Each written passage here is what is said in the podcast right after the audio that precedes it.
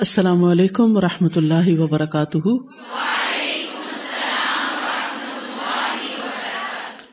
نحمد ونسلی علی رسول کریم اما بعد، فاعوذ باللہ من الشیطان الرجیم، بسم اللہ الرحمٰن الرحیم ربش رحلی صدری ویسر لی امری وحل العقدم السانی یفقہ قولی۔ الحمد للہ الحمد للہ الرحیم الطواب غافر الذنب وقابل التوب شدید العقاب، الملک العزیز الوهاب احمد ربی و اشکر و اطوب الہ و استغفر تمام تعریفیں اللہ کے لیے ہیں، جو بہت رحم کرنے والا، بہت زیادہ توبہ قبول کرنے والا ہے، گناہوں کو معاف کرنے والا۔ توبہ قبول کرنے والا، سخت سزا دینے والا ہے۔ وہ بادشاہ ہے، سب پر غالب ہے، بہت زیادہ عطا کرنے والا ہے۔ میں اپنے رب کی تعریف بیان کرتی ہوں اور اس کا شکر ادا کرتی ہوں اور اسی کی طرف توبہ کرتی ہوں اور اسی سے بخش مانگتی ہوں۔ اللہ سبحان و تعالیٰ سے دعا ہے کہ وہ ہم سب کو بخش دے۔ کیونکہ ذکر کی مجلسوں میں شرکت بھی گناہوں سے بخش کا ذریعہ ہے۔ کل ہم نے یوسف علیہ السلام سے متعلق خوابوں کے بارے میں پڑھا تھا۔ اس سلسلے میں جو قابل غور بات ہے وہ یہ کہ یوسف علیہ السلام اپنی زندگی کے مشکل ترین حالات میں سے گزر رہے تھے، کیونکہ ان کے پاس آزادی نہیں تھی۔ وہ ایک محدود جگہ پر رہ رہے تھے، دیگر کریمنلز کے ساتھ رہ رہے تھے۔ کسی بھی نیک انسان کا سالے انسان کا، ایسی مجلس میں، ایسی صحبت میں تھوڑی دیر کے لیے بھی بیٹھنا انتہائی تکلیف دہ ہو۔ اگر آپ کو یہ پتا ہو کہ یہ فلاں شخص جو آپ کے ساتھ رہتا ہے، یہ قاتل ہے، یہ چور ہے، یہ زانی ہے، یہ شرابی ہے، یہ ڈاکو ہے، یہ مجرم ہے، اور یہ لوگ اسی قسم کے کسی نہ کسی جرم میں پکڑے ہوئے آئے اور آپ ان کے بیچ میں رہ رہے ہیں۔ آپ سوچے کہ آپ کے دل کی حالت کیا ہوگی؟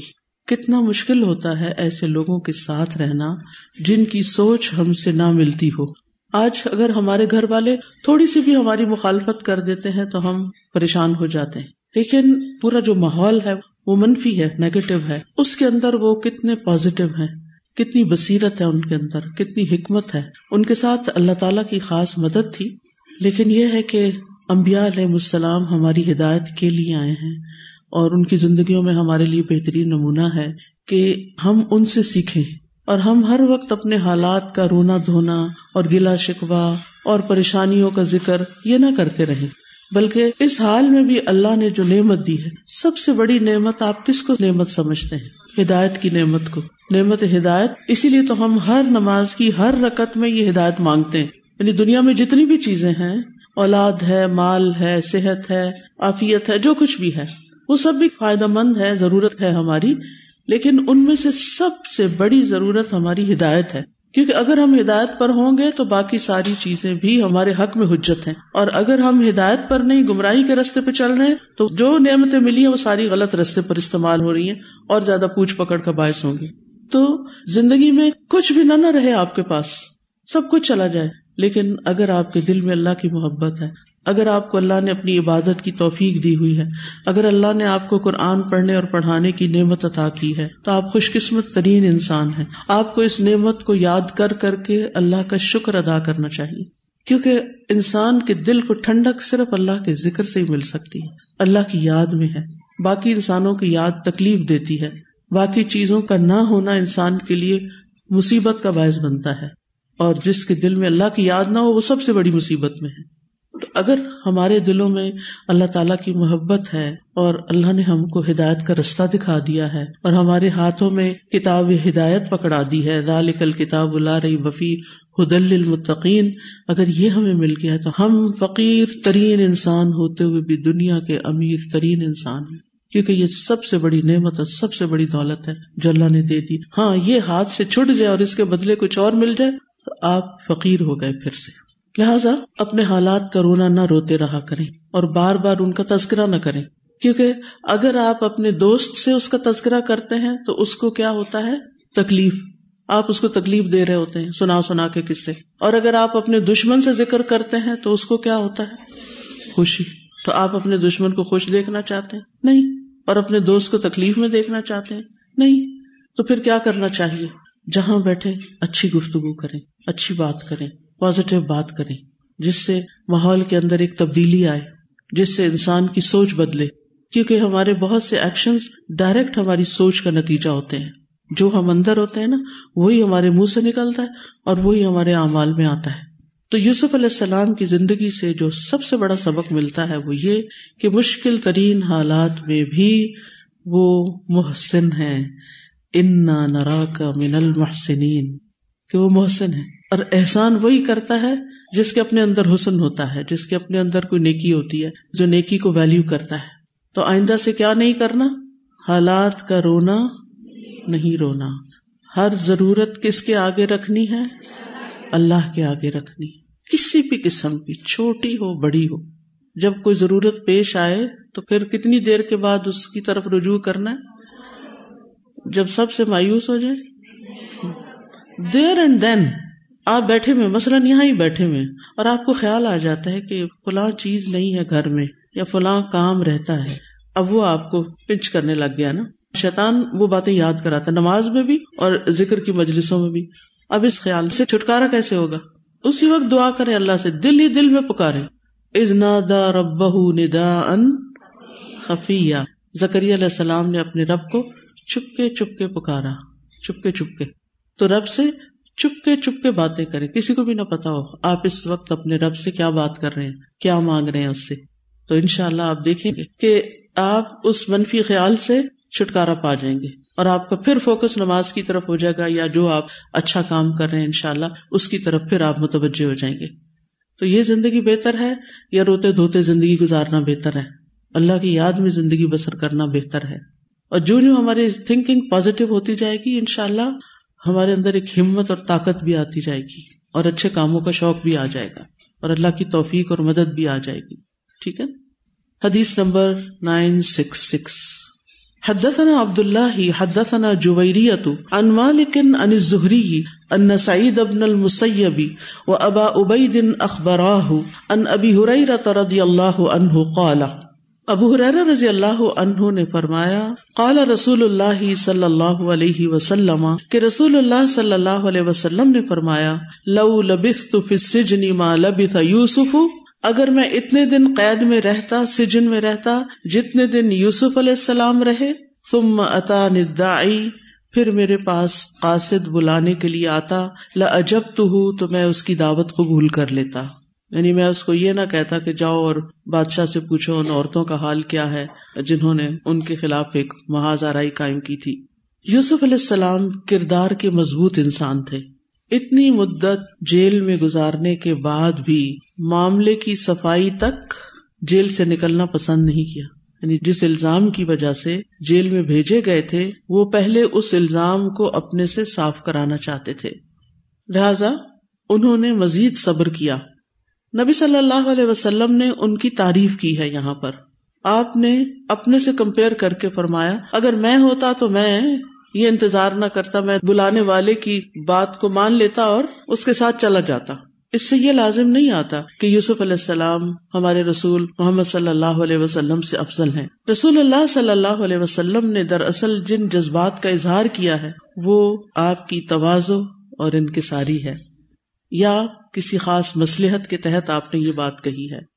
نبی صلی اللہ علیہ وسلم کے اندر ساری خوبیاں ہوتے ہوئے بھی کسی قسم کا کوئی تکبر نہیں تھا۔ اور ہونا بھی یہی چاہیے کہ انسان اچھے سے اچھے کام کر کے بھی کبھی یہ نہ سمجھے کہ میں دوسروں سے بہتر ہوں۔ یہ کون کہتا ہے کہ میں دوسروں سے بہتر ہوں؟ شیطان کہتا ہے۔ ہم سب کو پتا ہے نا۔ تو پھر شیطان کی پیروی تو نہیں کرنی چاہیے نا؟ اور دوسری بات یہ کہ دوسروں کی تعریف کرنے میں، دوسروں کے بارے میں اچھے الفاظ استعمال کرنے میں بخل سے کام نہیں لینا چاہیے۔ کیونکہ یہاں پر ہم دیکھتے ہیں کہ نبی صلی اللہ علیہ وسلم یوسف علیہ السلام کی بہت زبردست تعریف فرما رہے ہیں۔ ہمیں بھی چاہیے کہ ہم نبی صلی اللہ علیہ وسلم کے اس طرز عمل کی پیروی کریں۔ دوسروں کی خوبیوں کو اکنالج کریں، دوسروں کی خوبیوں کو مان لیں، ان کا ذکر کریں، ان کو اپریشیٹ کریں۔ اور ان خوبیوں کو دیکھتے ہوئے ان کے ساتھ معاملہ کریں۔ دو رویے ہوتے ہیں۔ ایک رویہ یہ ہوتا ہے کہ کسی کی کمزوری دیکھ کر اس کو سامنے رکھ کے اس کے مطابق معاملہ کرنا۔ کیسا معاملہ ہوگا یہ؟ دوسروں کی غلطیاں یاد کر کے پھر ان سے کوئی بات کرنا۔ کیسی بات کریں گے آپ ان سے؟ اچھی سے بات کریں گے؟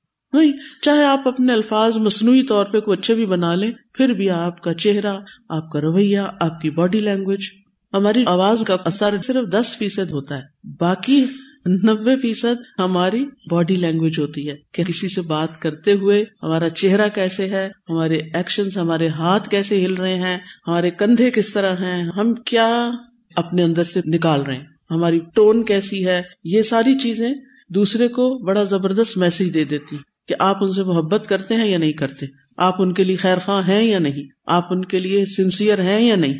تو نبی صلی اللہ علیہ وسلم کی یہاں کیا سنت پتہ چل رہی ہے کہ چاہے درجے میں یا مقام میں، مثلاً کوئی عمر میں آپ سے کم ہے، کوئی درجے میں آپ سے کم ہے، کوئی مال میں آپ سے کم ہے، کوئی ایون اپنے ٹریڈس اور رویے میں آپ کو پتا ہے کہ ایک ایوریج درجے کا انسان ہے، لیکن اگر اس میں بھی کوئی خوبی ہے تو اس کو کیا کرے اجاگر کرے اس کو مینشن کرے اچھی بات کرنے سے، کیونکہ الکل مت طیبت صدقہ۔ اچھی بات کریں گے تو کیا ہوگا؟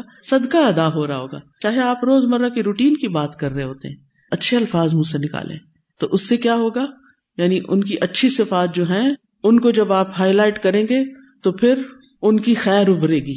بعض لوگ دوسروں کی اچھائی کو جان لینے کے باوجود، سمجھنے کے باوجود ان کا دل قائل ہوتا ہے کہ یہ اچھا کام کر رہے ہیں۔ ہاں؟ اس کے باوجود یا خاموش رہتے ہیں یا پھر ایسا اظہار کرتے ہیں کہ گویا یو آر نتنگ وہ جانتے ہیں کہ یہ شخص تعریف کا مستحق ہے، لیکن اپنے حسد کی بنا پر، اپنے اندر کی جلن کی بنا پر وہ خاموش رہ کر اس کی فضیلت کو چھپا دیتے ہیں جو اللہ نے اس شخص کو دی ہے۔ وہ اللہ کی تقسیم ہے نا؟ اللہ نے کسی سے کوئی اچھا کام لیا، کسی کے اندر کوئی خاص اچھائی ہے، قابلیت ہے تو آپ اگر اس کا ذکر نہیں بھی کریں گے نا، تو جس کو اللہ عزت دے، اس کا آپ رسوا نہیں کر سکتے اپنے حسد کی وجہ سے۔ تو انصاف کا تقاضا یہ ہے کہ ایسی بات کے ساتھ انسان کا تذکرہ کیا جائے جس کا وہ مستحق ہے۔ یہاں ایک اور بات یاد دہانی کرا دوں۔ فالتو باتیں بھی نہ کریں۔ جس کا وہ مستحق نہیں، وہ بات بھی مت کریں۔ وہ جھوٹ میں شمار ہوگی پھر۔ کیونکہ بعض اوقات ہم ایگزیجریٹ کرنے لگتے ہیں۔ باتوں کو بڑھا چڑھا کے بیان کرتے ہیں۔ یعنی بات چھوٹی سی ہوتی ہے، اس کو اس رنگ میں پیش کرتے ہیں، وہ ایک پہاڑ نظر آنے لگتی ہے اور دوسرا شخص دھوکے میں مبتلا ہو جاتا ہے۔ تو جس کے اندر جتنی خوبی ہے، اتنی ہی انصاف کے ساتھ ذکر کریں۔ اور اگر آپ کو نظر نہیں آتی، ذرا ڈھونڈ لیں اور اگر آپ کا دل نہیں چاہتا، تو اپنے نفس کے خلاف جا کر بات کریں۔ تو اس سے آپ دیکھیں کہ انشاءاللہ اللہ آپ کے تعلقات دوسروں کے ساتھ بہترین ہو جائیں گے۔ پھر ہر ایک کو آپ سے شکایت نہیں ہوگی۔ باب من نبی صلی اللہ علیہ وسلم فل منامی باب جس نے نبی صلی اللہ علیہ وسلم کو خواب میں دیکھا. آپ لوگ بھی دیکھتے ہیں کہ حسرت ہی ہے، حسرت ہی ہے۔ اللہ ہم سب کو دنیا میں بھی دکھائے اور مرنے کے بعد بھی دکھائے اور قیامت کے دن آپ کی شفات نصیب کرے اور آپ کے ہاتھوں حوض کوثر سے پانی بھی نصیب کرے۔ ٹھیک ہے نا؟ حدثنا ابدان اخبرنا عبد اللہ ان یونس ان الزہری حدثنی ابو سلمت ان ابا ہریرہ قال، سمعت النبی صلی اللہ علیہ وسلم یقول۔ ابو حرار رضی اللہ عنہ کہتے ہیں کہ میں نے نبی صلی اللہ علیہ وسلم کو فرماتے ہوئے سنا۔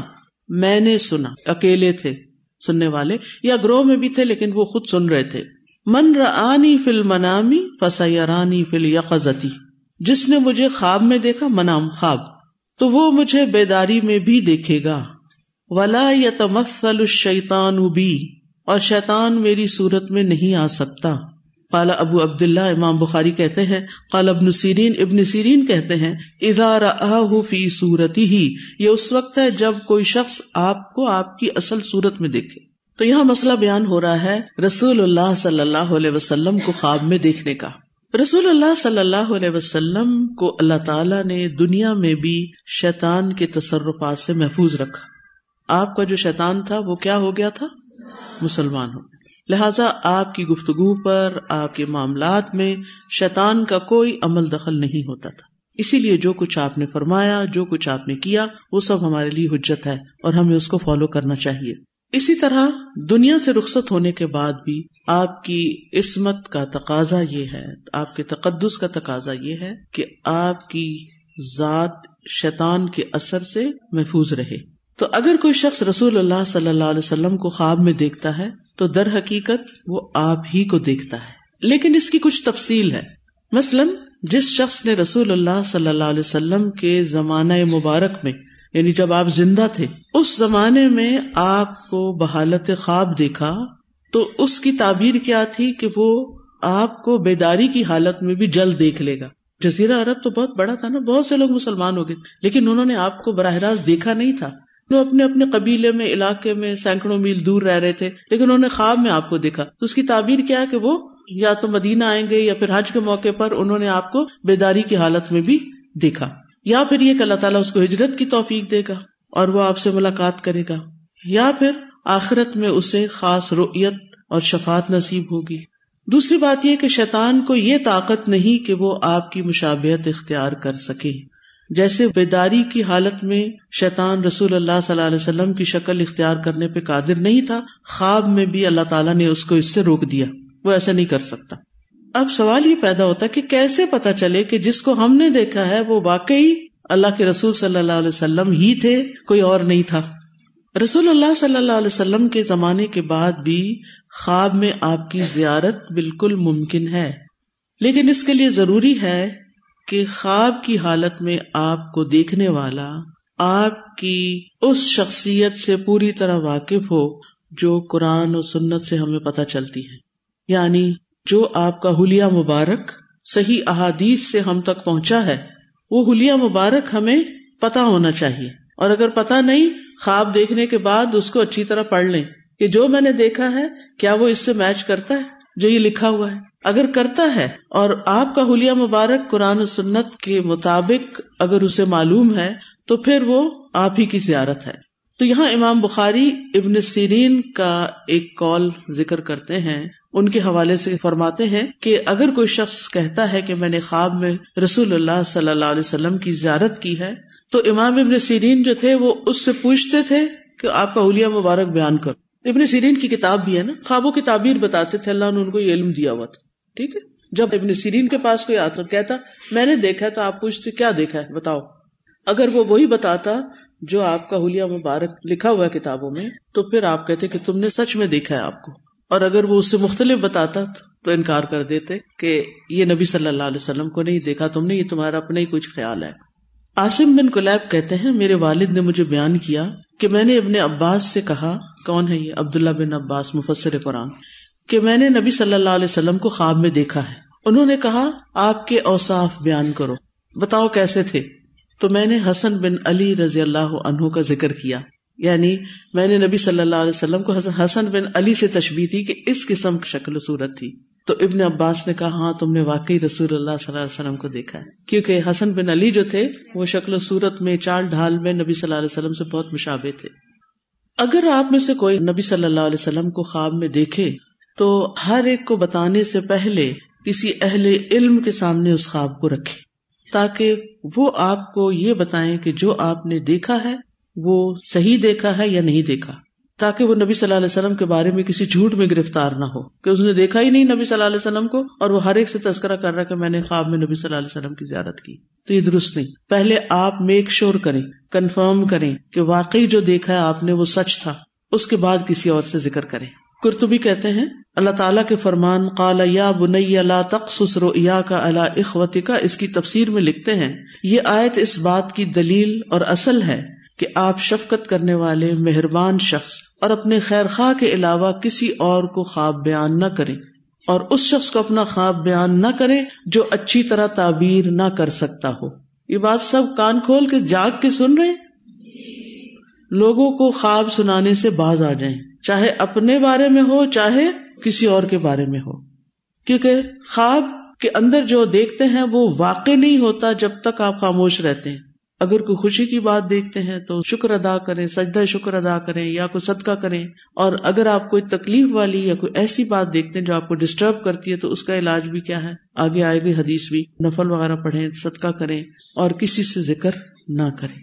ہم خواتین کے لیے دل میں کوئی بات رکھنا بڑا مشکل کام ہے، لیکن جو اس مشکل پہ قابو پا جاتا ہے، وہ بڑے فائدے میں رہتا ہے۔ بہت سی مشکلات اسی مشکل سے شروع ہوتی تو شیطان جو ہے وہ نبی صلی اللہ علیہ وسلم کا روپ نہیں اختیار کر سکتا، لیکن کسی اور شکل میں آ کے یہ کہہ سکتا ہے کہ میں رسول ہوں، ٹھیک ہے؟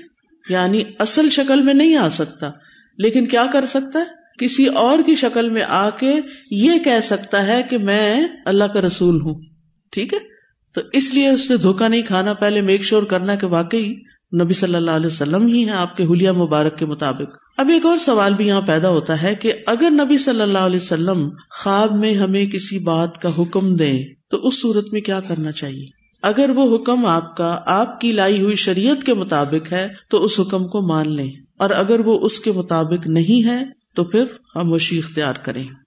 یہاں ایک بات بتاتی چلوں کہ سیرت کی کتابوں میں عام طور پر نبی صلی اللہ علیہ وسلم کا حلیہ مبارک ذکر کیا گیا ہوتا ہے، لیکن ایک کتاب ہے رسول کا ان کا تراہ رسول گویا کہ آپ ان کو دیکھ رہے ہوں۔ تو یہ کتاب ہے شیخ ابراہیم بن عبد اللہ ہاضمی کی۔ اس کا اردو ترجمہ بھی موجود ہے۔ آئینہ جمال نبوت۔ کیا ترجمہ؟ آئینہ آئینہ شیشے کو کہتے ہیں نا؟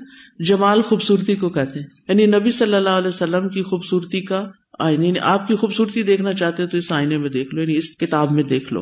تو یہ کتاب دارالسلام نے شائع کی ہے اور اس میں اس سے آپ پڑھ سکتے ہیں۔ اگر ممکن ہو تو ضرور پڑھ لیجیے کیونکہ نبی صلی اللہ علیہ وسلم کے بارے میں جاننے سے آپ سے محبت پیدا ہوتی ہے۔ جب میں چھوٹی سی تھی نا تو مجھے بہت شوق تھا کہ میں نبی صلی اللہ علیہ وسلم کو دیکھوں۔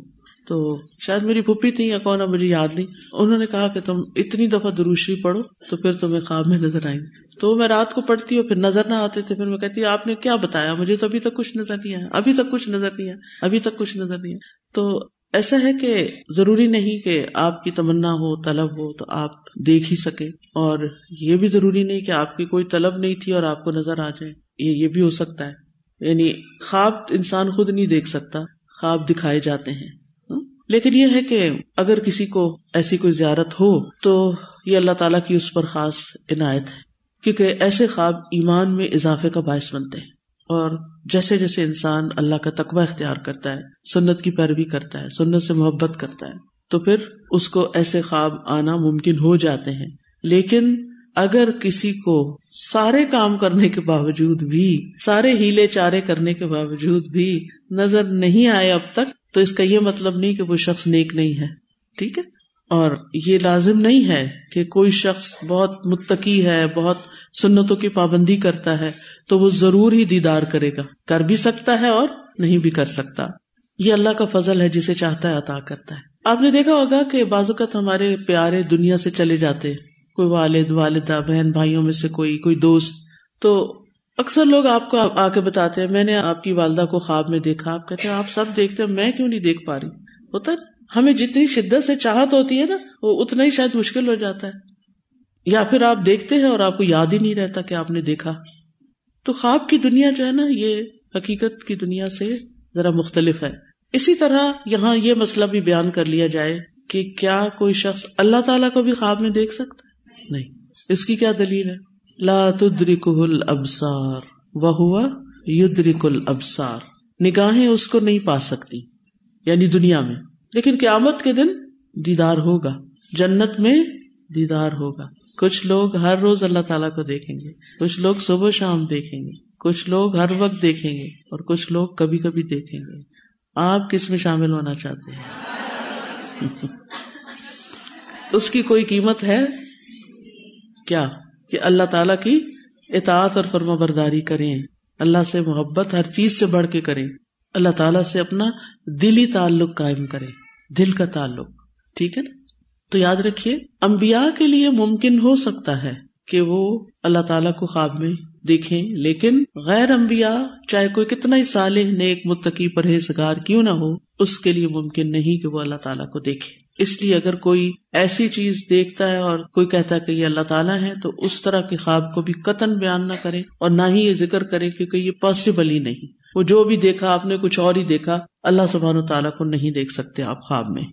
حدثنا معل بن اسد، حدثنا عبد العزيز بن مختار، حدثنا ثابت البناني عن انس رضي الله عنه قال، حضرت انس رضی اللہ عنہ کہتے ہیں، قال النبي صلی اللہ علیہ وسلم، کہ نبی صلی اللہ علیہ وسلم نے فرمایا، من رآنی فی المنام فقد رآنی جس نے مجھے خواب میں دیکھا تو گویا اس نے مجھے کو دیکھا۔ فن شیطان اللہ یا تخیلوبی کیونکہ شیطان میری صورت میں نہیں آ سکتا۔ و المؤمن جز ان من ستن و اربعین جز ان من النبوتی اور مومن کا خواب نبوت کے چالیس حصوں میں سے ایک جز ہوتا ہے۔ اس کی وضاحت پہلے ہو چکی ہے۔ حدثنا يحيى بن بكير حدثنا الليث عن عبيد الله بن ابي جعفر اخبرني ابو سلمة عن ابي قتادة قال قال النبي صلی اللہ علیہ وسلم، ابو قطادہ کہتے ہیں کہ نبی صلی اللہ علیہ وسلم نے فرمایا الرؤيا الصالحة من اللہ اچھا خواب اللہ تعالی کی طرف سے ہوتا ہے، والحلم من الشیطان، اور برے خواب شیطان کی طرف سے ہوتے ہیں۔ فمن را شعی ان یکر بس جو کوئی ایسی چیز دیکھے جسے وہ ناپسند کرتا ہے یعنی خواب میں کوئی گندی چیز آپ نے دیکھی، کوئی تکلیف دہ چیز آپ نے دیکھی، جس سے آپ کو کراہت ہوئی، نفرت ہوئی، تو کیا کرے؟ فل فف ان شمالی ہی سلاسن تو وہ اپنی بائیں طرف تین مرتبہ تھو تھو تھو کرے یعنی تھتکارے یعنی بائیں کروٹ لے کر تین مرتبہ تھتکار دے، بائیں طرف۔ دائیں طرف نہیں تھتکارنا کہاں تھتکارنا بائیں طرف۔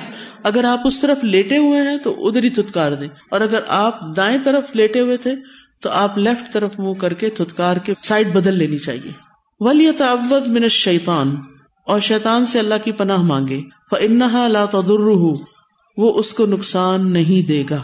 وہ ان شیطان اللہ یا ترا بی اور شیطان کبھی میری شکل میں نہیں آ سکتا۔ یعنی اصل شکل میں کبھی بھی شیطان نہیں آ سکتا۔ تو اس حدیث سے کیا باتیں پتہ چلتی ہیں؟ نمبر ایک، نیک خواب اللہ کی طرف سے ہوتے ہیں، اچھے خواب خوشخبریاں اور ڈراؤنے خواب شیطان کی طرف سے ہوتے ہیں۔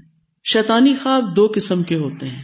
ایک وہ جو بندے کو غمگین کر دیتے ہیں، پریشان کر دیتے ہیں۔ آپ رات کو ایک ناپسندیدہ چیز دیکھتے ہیں، سارا دن کیا ہوتا ہے؟ بار بار وہ خیال آپ کے ذہن میں آتا ہے، وہی گندی چیز آپ پھر بار بار دیکھنا شروع ہو جاتے ہیں۔ تو وہ بندے کو پریشان رکھتے ہیں ڈسٹرب رکھتے ہیں۔ دوسرا، ایسے خواب شیطانی ہوتے ہیں جن کا کوئی سر پاؤں نہیں ہوتا۔ جن کا کوئی سر پاؤں نہیں ہوتا۔ ازغاس احلام۔ ادھر ادھر کی باتیں۔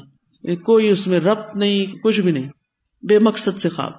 تو جب انسان ایسا کوئی خواب دیکھے، غمگین کرنے والا خواب یا بیکار قسم کا خواب تو پھر چھ کام کرے۔ نمبر ایک، بائیں طرف تین مرتبہ تھوکے۔ نمبر دو، تین مرتبہ تعوض پڑے اعوذ باللہ پڑھے۔ نمبر تین، جو خواب دیکھا ہے، اس کے شر سے اللہ کی پناہ مانگے۔ نمبر چار، اپنی کروٹ بدل لے۔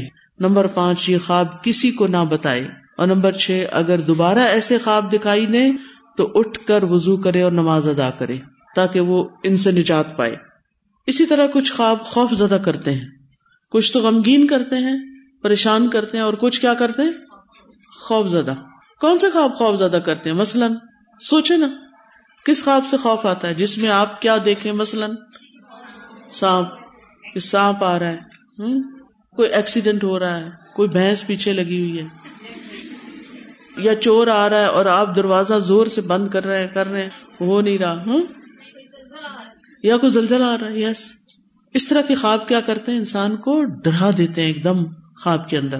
صحیح مسلم کی روایت میں آتا ہے، رسول اللہ صلی اللہ علیہ وسلم نے فرمایا، سچا خواب اللہ کی جانب سے اور برا خواب شیطان کی طرف سے۔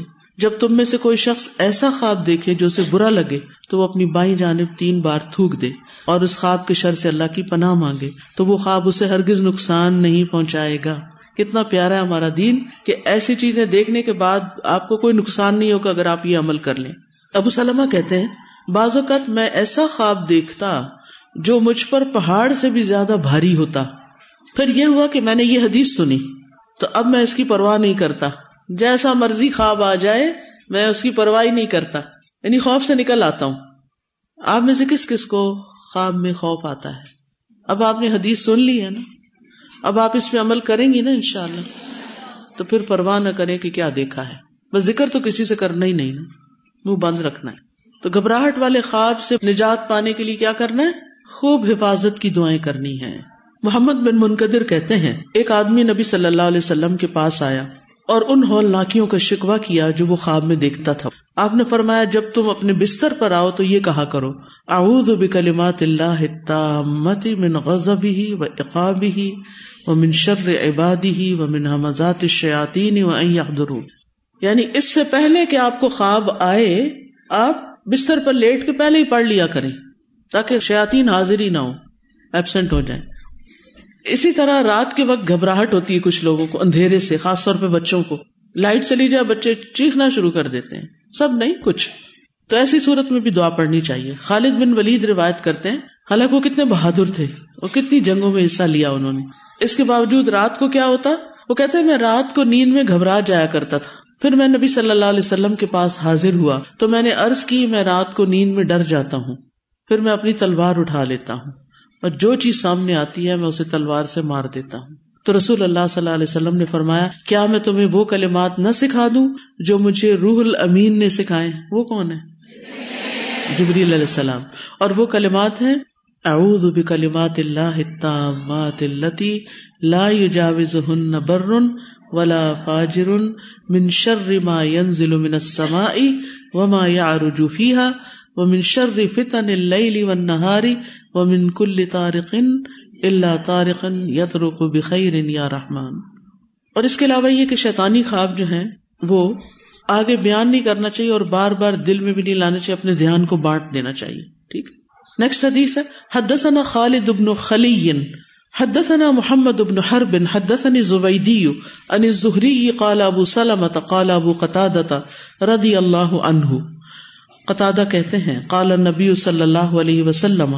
نبی صلی اللہ علیہ وسلم نے فرمایا، من رانی فقد الحق جس نے مجھے دیکھا، اس نے حق دیکھا۔ تاب یونس ابن زہری اس روایت کے مطابق یونس اور زہری کے بتیجے نے بھی کی۔ اب آپ دیکھیے کہ احادیث ہم مانا ہے لیکن الفاظ فرق ہے کیونکہ نبی صلی اللہ علیہ وسلم نے مختلف مواقع پر مختلف الفاظ ادا کیے ہوں گے ایک ہی بات کرنے کے لیے۔ لہذا جو اصل مقصد ہے وہ بارہا بیان ہو چکا ہے، اس لیے اگلی حدیث پہ چلوں گی۔ حدثنا عبد اللہ ابن یوسفا یہ کون ہے؟ امام بخاری کے استاد ہیں۔ حدثن اللیث حدثنی ابن الحادی ان عبد اللہ ابن خباب ان ابی سعید الخدری۔ ہم سے عبداللہ بن یوسف نے بیان کیا، انہوں نے کہا، ہم سے لیس نے بیان کیا، انہوں نے کہا، ہم سے ابن الحاد نے بیان کیا، ان سے عبداللہ بن خباب نے بیان کیا، ان سے ابو سعید خدری رضی اللہ عنہ نے بیان کیا۔ اور ابو سعید خدری جو صحابی ہیں، انہوں نے سنا، سمع نبی صلی اللہ علیہ وسلم یقول۔ نبی صلی اللہ علیہ وسلم کو یہ فرماتے ہوئے سنا، من رآنی فقد رأى الحق۔ جس نے مجھے دیکھا، اس نے حق دیکھا۔ فإن الشیطان لا يتکوننی کیونکہ شیطان مجھ جیسا نہیں بن سکتا۔ باب رؤی اللیلی رواہ سمورتا رات کے خواب کا بیان، اسے سمرا نے روایت کیا ہے۔ پچھلی حدیث چونکہ ہم مانا ہے، اس لیے اس کی وضاحت نہیں ضرورت۔ سمرا بن جندب روا سمرا سمر بن جندب ایک صحابی ہیں۔ ان سے جو حدیث مربی ہے، جو امام بخاری نے خود متصل صنعت سے بیان کی ہے، اس میں وضاحت ہے کہ رسول اللہ صلی اللہ علیہ وسلم نے رات کے وقت ایک خواب دیکھا تھا، جسے آپ نے صبح کی نماز کے بعد اپنے صحابہ کو بیان کیا۔ یہ ایک طویل حدیث ہے، جس سے یہ باب لیا گیا ہے۔ آگے آئے گی۔ ٹھیک ہے، اس لیے یہاں اس کی ضرورت نہیں۔ حدثنا احمد ابن المقدام الاجلی حدثنا محمد ابن عبد الرحمن الطفاوی حدثنا ایوب ان محمد ان ابی حریرہ قال، ابو حریرہ رضی اللہ عنہ کہتے ہیں، قال النبی صلی اللہ علیہ وسلم، نبی صلی اللہ علیہ وسلم نے فرمایا، اعطیت مفاتیح الکلم ونصرت بالرعب، مجھے مفاتیح الکلم دیے گئے ہیں اور روب کے ذریعے میری مدد کی گئی ہے۔ وبینما انا نائم البارحة اذ اتیت بمفاتیح خزائن الارض۔ اور گزشتہ رات میں سویا ہوا تھا کہ زمین کے خزانوں کی کنجیاں میرے پاس لائی گئی یہاں تک کہ میرے ہاتھ میں رکھ دی گئی کالا ابو ابو رسول اللہ صلی اللہ علیہ وسلم۔ ابو حرارا کہتے ہیں کہ نبی صلی اللہ علیہ وسلم تو اس دنیا سے تشریف لے گئے۔ وہ ان تم تن تقیل اور تم ان خزانوں کو نکال رہے ہو۔ وہ کنجیاں جو آپ کو دی گئی ان کنجیوں سے جو خزانے کھلے، اب ان خزانوں کو تم اکٹھا کر رہے ہو۔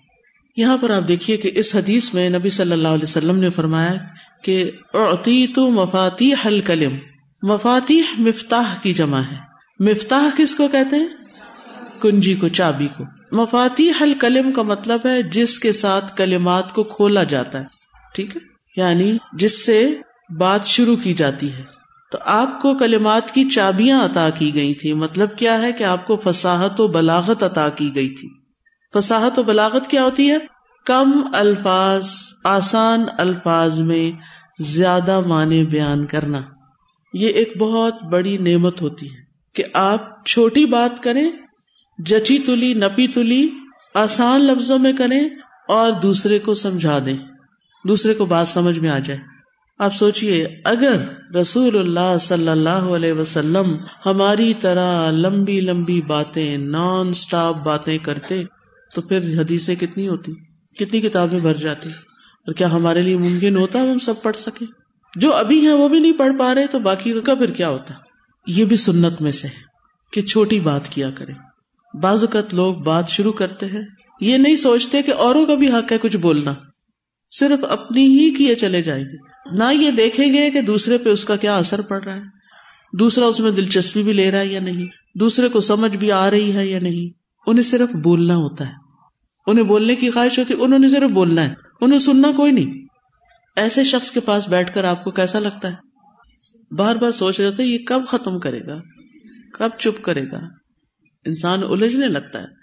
ہماری باتوں کا بھی دوسروں پر بوجھ پڑتا ہے۔ ہم دوسروں کے لیے بوجھل انسان بن جاتے ہیں۔ وہ ایک دعا بھی ہے نا اللہ ارحنا من اسکالر یا صحابی، ان کا نام یاد نہیں آ رہا کہ جب ان کے پاس کوئی ایسا شخص ان کی مجلس میں آ جاتا جو اس طرح کی گفتگو کرتا، تو وہ یہ دعا پڑھتے تھے اللہ ارحنا من ہوں اللہ ہمیں اس سے راحت پہنچا۔ یہ جو ہمارے لیے مصیبت بن گیا، اللہ ہمیں اس سے راحت دے کہ ہمارے لیے بوجھ نہ بنے۔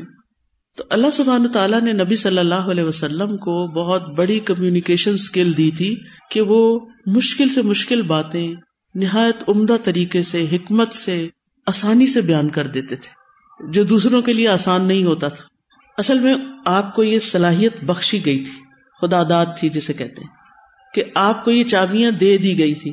آپ کو اگر کسی چیز کی چابیاں دے دی جائیں تو پھر کیا ہوتا ہے؟ آپ کے لیے اس چیز کو کھولنا آسان ہو جاتا ہے۔ ٹھیک ہے؟ یعنی کسی باکس کی چابی ہو، الماری کی چابی ہو، دراز کی چابی ہو، کمرے کی چابی ہو، گھر کی چابی ہو، تو پھر آپ کے لیے اس تک ایکسس آسان ہو جاتا ہے۔ عبداللہ بن مسعود کہتے ہیں کہ رسول اللہ صلی اللہ علیہ وسلم کو ہر خیر کے جامع الفاظ عطا کیے گئے اور ہر چیز کے خاتمے کا بھی موضوع دیا گیا۔ یعنی ہر چیز کی ابتدا اور انتہا کا مناسب انداز آپ کو دیا گیا تھا۔ آپ ابتدا بھی اچھی کرتے تھے اور اختتام بھی اچھا کرتے تھے۔ یہ ہے اصل خوبی۔ عربی زبان کے ایک بہت بڑے اسکالر ہیں۔ عربی زبان کی چار کتابیں بڑی مشہور ہیں۔ جس نے عربی زبان سیکھنی ہو، ادب سیکھنا ہو، تو اس کو چاہیے کہ چار کتابیں پڑھے۔ ان میں سے ایک کتاب ہے جاہز کی البیان و تبین البیان و تبین یہ عربی ادب کی چار بڑی کتابوں میں سے ایک ہے۔ اس میں وہ لکھتے ہیں لم يسمع الناس بكلام قط اعم نفعا ولا اصدق لفظا ولا اعدل وزنا ولا اجمل مذهبا ولا اكرم مطلبا ولا احسن موقعا ولا اسهل مخرجا ولا افصح عن معناه ولا ابين عن فحواه من كلامه صلى الله عليه وسلم. یعنی نبی صلی اللہ علیہ وسلم سے زیادہ آپ سے بڑھ کر کسی نے کسی کا کلام نہیں سنا جو زیادہ فائدے کا ہو، الفاظ میں زیادہ سچا ہو اور متناسب ہو اور خوبصورت ہو اور بہترین مطلب رکھتا ہو اپنے اندر اور بہترین موقع پر بیان کیا گیا ہو اور سہولت کے ساتھ اس کو ادا کیا گیا ہو اور اس کے معنوں میں بھی فساحت ہو، جو نبی صلی اللہ علیہ وسلم کے کلام سے بڑھ کر تھا۔ اسی لیے اگر آپ حدیث پڑھتے ہیں نا تو آپ پہ بھاری نہیں پڑتی۔ لوگوں کے اقبال اور ادھر ادھر کی باتیں وہ بوجھل ہو جاتی۔ یعنی نبی صلی اللہ علیہ وسلم کا کلام تمام کلاموں میں سے زیادہ واضح اور مختصر تھا۔ حدیث میں آتا ہے، آپ نے فرمایا وقت سر علی الحدیث میری گفتگو کو مختصر کر دیا گیا ہے۔ کبھی آپ کا بولا ہوا ایک کلمہ ایسا ہوتا ہے، ایک جملہ ایسا ہوتا ہے کہ انسان پوری پوری جلد لکھ دینا کتاب کی تو اس کا حق ادا نہیں ہو سکتا۔ آپ چھوٹے سے یعنی کہتے نا، دریا کو کوزے میں بند کر دینا۔ بڑی سی بات کو سمیٹ کے چند لفظوں میں بیان کر دیتے تھے۔ ایک اور حدیث میں آتا ہے تو بھی جوا میں الکلم مجھے جامع کلمات دے کر بھیجا گیا ہے۔ یہ آپ کی خصوصیات میں سے، آپ کی خسائش میں سے۔ اور جوام الکلم جو ہیں، جن کے الفاظ مختصر اور معنی زیادہ ہوتے ہیں، ان میں قرآن اور سنت دونوں شامل ہیں۔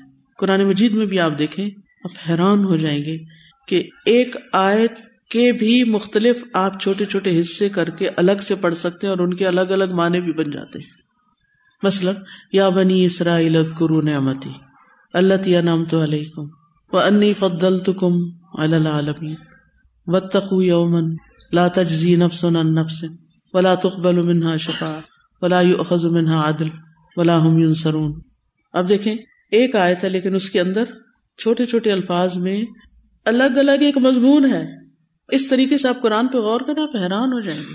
وہ عقیم الصلاح و آت الزکات ورکا ما الراکین لا تشترو بے آیاتی ثمن قلیلا و ایا فرحبو اور فتقون یعنی قرآن پہ غور و فکر کرنا ہو تو آپ لفظی ترجمہ تو پڑھتے ہیں۔ لفظی ترجمے کے ساتھ آپ اس کے چھوٹے بریک اپس کو دیکھا کریں۔ تو ساری زندگی میں انسان اس کی شرح کرتا رہے تو حق ادا نہیں ہوتا۔ آیت کا ایک ایک حصہ پورا پورا ایک مضمون ہے۔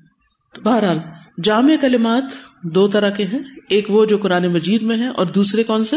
جو احادیث میں ہے اور اس میں جو احادیث میں ہے اس میں آپ کی باز و نصیحت اور آپ کے جو عوامر ہیں، نہیں ہے جو کلمات قرآن میں ہیں، ان میں آپ دیکھیے۔ ان اللہ یا امر بالعدل والحسان و اطاء القربا و ینہا عن الفحشاء والمنکر والبغی یعظکم لعلکم تذکرون۔ حسن بصری کہتے ہیں، اس آیت نے کوئی خیر کا کام چھوڑا ہی نہیں، مگر اس کے کرنے کا حکم دے دیا۔ اور نہ ہی کوئی شر کا کام چھوڑا، مگر اس کے کرنے سے منع کر دیا۔ اور سورت الاثر کے بارے میں امام شافی کیا کہتے ہیں؟ اگر صرف ایک یہی صورت ہوتی تو نجات کے لیے کافی تھی۔ اسی طرح سنت کے الفاظ میں، انما الاعمال بالنیات وہ ان مالک المر مانوا چھوٹے چھوٹے الفاظ ہیں اور بات بالکل واضح ہے۔ امام شافی کہتے ہیں یہ حدیث علم کا ایک تہائی حصہ ہے۔ یہ حدیث فق اور علم کے ستر اباب میں داخل ہوتی ہے۔ اسی طرح آپ صلی اللہ علیہ وسلم مختصر الفاظ کے ذریعے نصیحت کرتے ہیں۔ مثلاً آپ نے فرمایا، اتق اللہ ہے تو کنتا جہاں بھی ہو اللہ کا تقوی اختیار کرو۔ وہ اتب اسیت الحسنت تمہا اور برائی کے بعد بھلائی کر لو، وہ اسے مٹا دے گی۔ وہ خالق سے بخلقن حسن اور لوگوں سے اچھے اخلاق سے پیش آؤ۔ اسی طرح آپ کا فرمان ہے، البر حسن الخلق، نیکی اچھے اخلاق کا نام ہے۔ اسی طرح، من حسن اسلام المر ترک مالا یعنی۔ انسان کے اسلام کی خوبصورتی کیا ہے؟ لایانی باتیں چھوڑ دے، غیر ضروری چیزیں چھوڑ دے۔ اسی طرح ایک شخص آیا، اس نے کہا، مجھے نصیحت کیجیے آپ نے فرما، غصہ نہ کرو۔ وہ شخص کہتا ہے، میں نے نبی صلی اللہ علیہ وسلم کے اس فرمان پر غور کیا۔ تو جان لیا کہ غصہ ہر قسم کے شر کو جمع کر لیتا ہے۔ غصے سے ہر طرح کا شر جمع ہو جاتا ہے۔ اب یہ نہ کہا کرے مجھے بہت غصہ آتا ہے۔ اگر آتا ہے تو کہنے کی ضرورت نہیں۔ آپ کیا کریں؟ اسے کنٹرول کرنے کی کوشش کریں دعا کریں۔ پھر حدیث کے اگلے حصے میں کہ آپ کی روب کے ذریعے مدد کی گئی۔ یعنی آپ کے دشمن ایک مہینے کی مسافت یا ایک اور روایت میں دو مہینے کی مسافت پر بھی آپ سے ڈرتے تھے۔ جنگ کے لیے پیش قدمی نہیں کرتے تھے۔ ابن حجر کہتے ہیں کہ ایک مہینے پر اکتفا کرنے کی حکمت یہ ہے کہ آپ کے شہر اور بڑے بڑے ممالک کے درمیان اس سے زیادہ مسافت نہیں تھی، جیسا کہ شام، عراق، یمن اور مصر۔ ان میں سے کسی ایک کے درمیان مدینہ اور اس شہر کے بیچ میں جو فاصلہ ہے وہ مہینے سے کم کا ہی تھا۔ ہرقل آپ کا خط پڑھ کر خوف زدہ ہو گیا تھا۔ خوف بہت بڑا ہتھیار ہوتا ہے، روب بہت بڑا ہتھیار ہے جیسے آپ کو کلمات جامع دیے گئے۔ ایسے ہی آپ کی شخصیت میں روب رکھ دیا گیا۔ حالانکہ آپ بہت نرم مزاج تھے، بہترین اخلاق کے مالک تھے۔ اس کے باوجود لوگ آپ سے بد اخلاقی اور بدتمیزی نہیں کر سکتے تھے۔ ڈرتے تھے آپ سے۔ تو نصر تو بر روب یہ اللہ کی طرف سے ایک مدد ہوتی ہے۔ یہ روب بھی اللہ کے لشکروں میں سے ایک لشکر جیسے سکینت ہے۔ اس بارے میں تاریخ کا ایک واقعہ آتا ہے۔ ابو محمد اللہ سیلی کہتے ہیں، ہم نے ابن ابی عامر کے ساتھ بارسلونا کو فتح کیا۔ پھر اس کے بعد ہمارے پاس قسطنطنیہ سے جو آدمی آئے ان سے ہم تک یہ بات پہنچی اور یہ درست تھی کہ جب ان کو یہ خبر پہنچی کہ بارسلونا فتح ہو گیا ہے، تو وہ استنبول میں بہت زیادہ خوف زدہ ہو گئے اور انہوں نے قسطنطنیہ کے دروازوں کو بند کر لیا۔ یہ خبر ان کو دن کے وقت پہنچی تھی اور وہ اس کی دیوار پر چڑھ کر دیکھتے تھے۔ حالانکہ قسطنطنیہ دو مہینوں کی مسافت سے بھی زیادہ دور تھا۔ تو اللہ کے نبی صلی اللہ علیہ وسلم کے جو صحابی تھے اور پھر ان کے تابی اور جو ان کے طریقے پر تھے، ان کا روب بھی اسی طرح رہا۔ اور جب ان کے طریقوں سے ہٹ گئے، تو پھر ان کے دلوں میں کس کا روب آ گیا؟ دشمن کا۔ اسی طرح آپ نے فرمایا کہ از اتی تو بے مفاتی ہی خزاں لڑ حتیٰ فی یدی آپ نے خواب میں دیکھا کہ زمین کے خزانوں کی کنجیاں لائی گئی ہیں اور آپ کے ہاتھ میں رکھ دی گئی ہیں۔ اور یہ خوشخبری تھی کہ آپ کے بعد آپ کی امت ایران اور روم اور یہ سارے علاقے فتح کرے گی اور وہاں کے خزانے نکال کے لائے گی۔ تو اسی لیے ابو رارا کہتے ہیں کہ نبی صلی اللہ علیہ وسلم خود تو دنیا سے چلے گئے، لیکن آپ کے وارث جو ہیں وہ ان خزانوں کو منتقل کر رہے ہیں۔ نبی صلی اللہ علیہ وسلم نے ایک اور موقع پر بھی کیسر و کسرا کے خزانے حاصل کرنے کی خوشخبری دی تھی۔ آپ نے فرمایا، مومنوں کی ایک جماعت آل کسرا کے خزانے کو جو سفید عمارت میں ہے، ضرور بے ضرور فتح کر لے گی۔ حالانکہ آپ نے وہ سفید عمارت خود نہیں دیکھی تھی۔ پھر اسی طرح اور احادیث بھی ہیں۔ حضرت ادی بن حاتم سے آپ نے فرمایا تھا کہ ایک وقت آئے گا کہ ایک عورت ہیرا سے نکلے گی اور بغیر کسی محافظ کے بیت اللہ کا طواف کرے گی۔ اور پھر انہوں نے یہ بات اپنے آنکھوں سے دیکھی۔ تو بہر علی حدیث سے جو باتیں پتہ چلتی ہیں وہ یہ کہ نبی صلی اللہ علیہ وسلم کی نبوت کی کچھ علامات تھی اور اللہ کے نزدیک نبی صلی اللہ علیہ وسلم کا مقام بہت بڑا ہے۔ اسی وجہ سے آپ کی خاص چیزوں کے ساتھ مدد کی گئی ہے۔ اللہ سبحان تعالیٰ ہمیں نبی صلی اللہ علیہ وسلم کے طریقے پر چلنے کی توفیق عطا فرمائے۔ و آخر داوانا الحمد للہ رب العالمین۔ سبحان اللہ و بحمد کا اشد اللہ اللہ اللہ انت۔ استخر کا و اطوب السلام علیکم و رحمۃ اللہ وبرکاتہ۔